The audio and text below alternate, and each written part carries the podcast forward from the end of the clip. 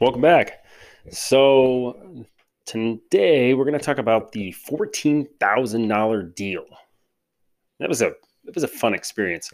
So one of the things that I did when I uh, when I was reading through all these books, I actually found a podcast called the Bigger Pockets Podcast, and I learned about all kinds of real estate things that I thought were really cool. And I've always thought real estate was actually really cool. And, you know, I just, I don't know, something about just seeing properties and um, fixing them up and working with my hands. It's just something that I've always enjoyed. And so I, I thought, you know, maybe I could do something in real estate. I, I kind of like to talk to people. I, I feel like I like to talk to people anyways. Um, you know, I, I think they like to talk to me. I don't really know. Um, but you know, so I, I started to uh, kind of go down that path and and learn about uh, different avenues of real estate, and there's a lot of stuff you can do. Um, one of the ones that was pretty interesting to me was they had this technique for people that are broke as hell. It's called driving for dollars. And so the the basic premise was simple. You get in your car and you drive around looking for big old pieces of junk. And actually the book that that also kind of helped me in this too was Rich Dad Poor Dad, when he talks about how he bought that real estate deal, it needed some help, and um, and he picked it up. Same same kind of concept. Um, he just offered the guy, "Hey, I want to buy your house." Uh, so I kind of did that. You know, I went around and I and I learned that you could basically write down addresses, and you could go to your county website, which I also learned on Bigger Pockets, and I found that you could find all the information you needed to send letters. And I, at the time, I couldn't afford. You know, they have these these sites that you can um, you can use, and they'll put on a, a letter and send it out for you. And you could also buy like a list from like List Source and stuff like that. And I just I didn't have the means to do that either. So I I thought, you know what, let's uh let's go for it. Let's let's drive around. Let's look for pieces of junk. Let's write down the addresses. And that's what I did. I just every night I just go driving around looking at properties with boards or with with trash on the roof or it's true, trash on the roof. I mean, full on on the roof. one of the one of the signs for me was uh, if it was summertime and the weeds are really high, chances have it that that house is probably abandoned or just neglected. If the roof was the shake style, you know, the wood, those wood shingles that look like they're ready to catch on fire, uh, it's probably neglected. And if there's boards on the wall, on the windows or the doors, that's pretty, pretty obvious. There's some pain points there. Um, so I would just write these addresses down, and I had a whole list of these on my phone, and I would just voice to text them right into my phone. And then when I got home, I would hand write. Yeah, that's right. I'd hand write these letters. And I ended up handwriting, I don't know, gosh, my hands were hurting after a while. It was like I had like 50 or 60 homes that I was sending letters to. And I sent every week, I'd send the letters. And so I did this for like five weeks and nothing. And I was like, ah, that's disappointing because it i actually on the bigger pockets podcast they talked about it how you know it would take eight times before you'd get any results. I think i ended up sending six full rounds of letters and then there was a couple that did call me finally and were like angry. They're like stop sending stop sending letters. I'm sick and tired of your letters and i'm like well do they work and they're like well no they don't work and i'm like well obviously they work because look you called me right? I mean, they did their job. I don't want to sell my house. I'm like, well, why? You know, it's just sitting there, it's rotting. You know, maybe we can come to an agreement. And uh, anyways, basically, I got a lot of angry phone calls, and and nobody nobody wanted to sell. And then uh, about, I just kind of stopped sending letters after a little while, and I was like, well, that kind of it kind of didn't work out, you know. And then about a month or two goes by and I get a phone call. Actually, it's a little longer than a month. It was about it was about four months goes by and I get a phone call. And the guy's like, um, I got your letter here. Um, is this offer still good? Because I had actually ended up what I did my last my last letter I sent actually is kind of interesting is uh, another guy. Uh, his name was uh, um, another podcast. I want to say his name is Matt Theriault. He he basically said if you're done sending letters, then you should send an offer. That should be the last thing you send is an offer. So then at least they know how much money you're willing to put out if in the event that they do need to sell, they they know at least for instance that you're going to pay that much money for it.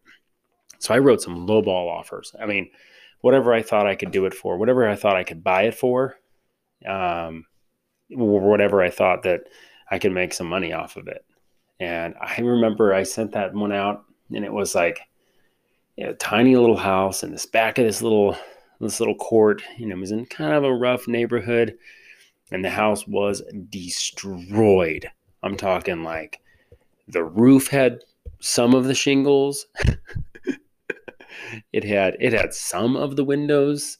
Um, it had a lot of cars in the in the lawn, on the lawn, engines. It was a mess. It was the outside was a disaster. I couldn't even imagine what it looked like inside.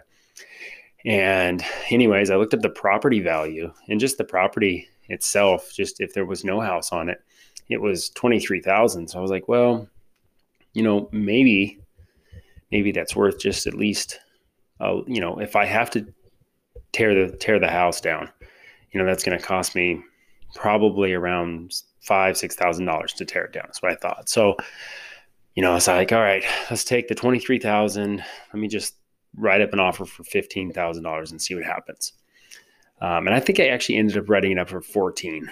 And what I did was I I wrote it, and the guy he called me and he's like, hey, you know, is this offer still good?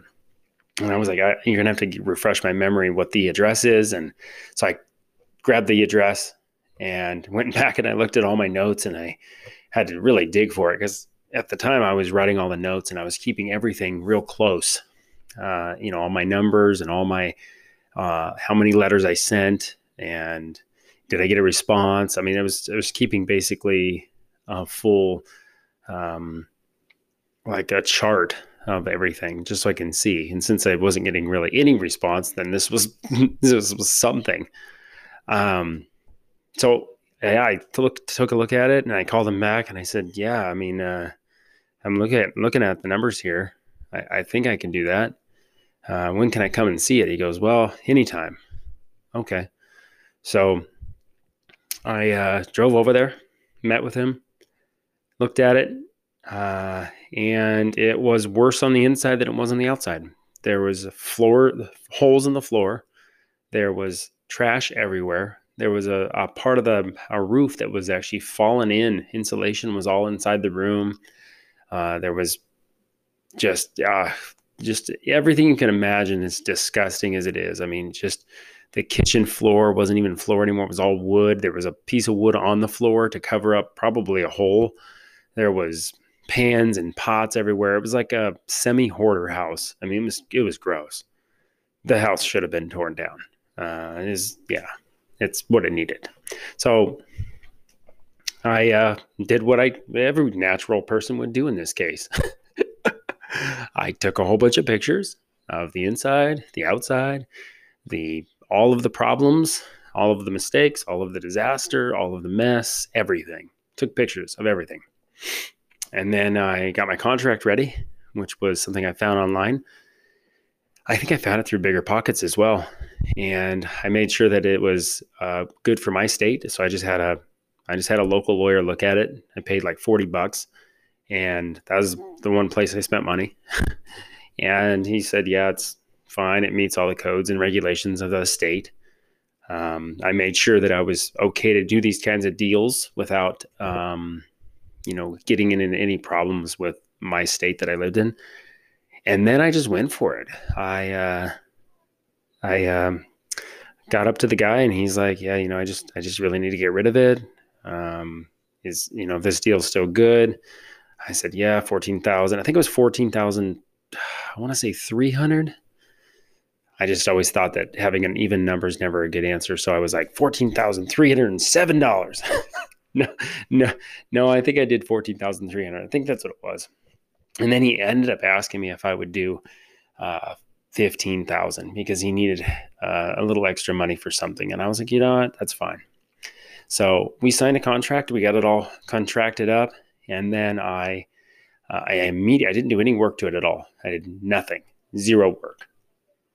I put out posts on Craigslist and on in the paper, and I did every like every four hours i did a new post on craigslist a new post different title same pictures different sub description i wrote up a whole bunch of descriptions on my phone and i uh, made sure that all of the um, information was basically not it wasn't the same you know so i just made sure it was just a whole bunch of um, new ways of saying it.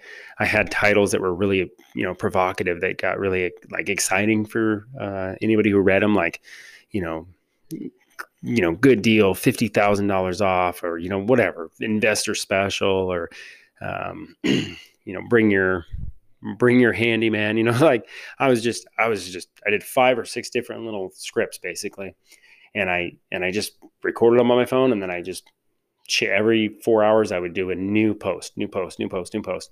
I did that for three days, and then I got a twenty-eight thousand dollar offer, and I took it. I went to the uh, title company.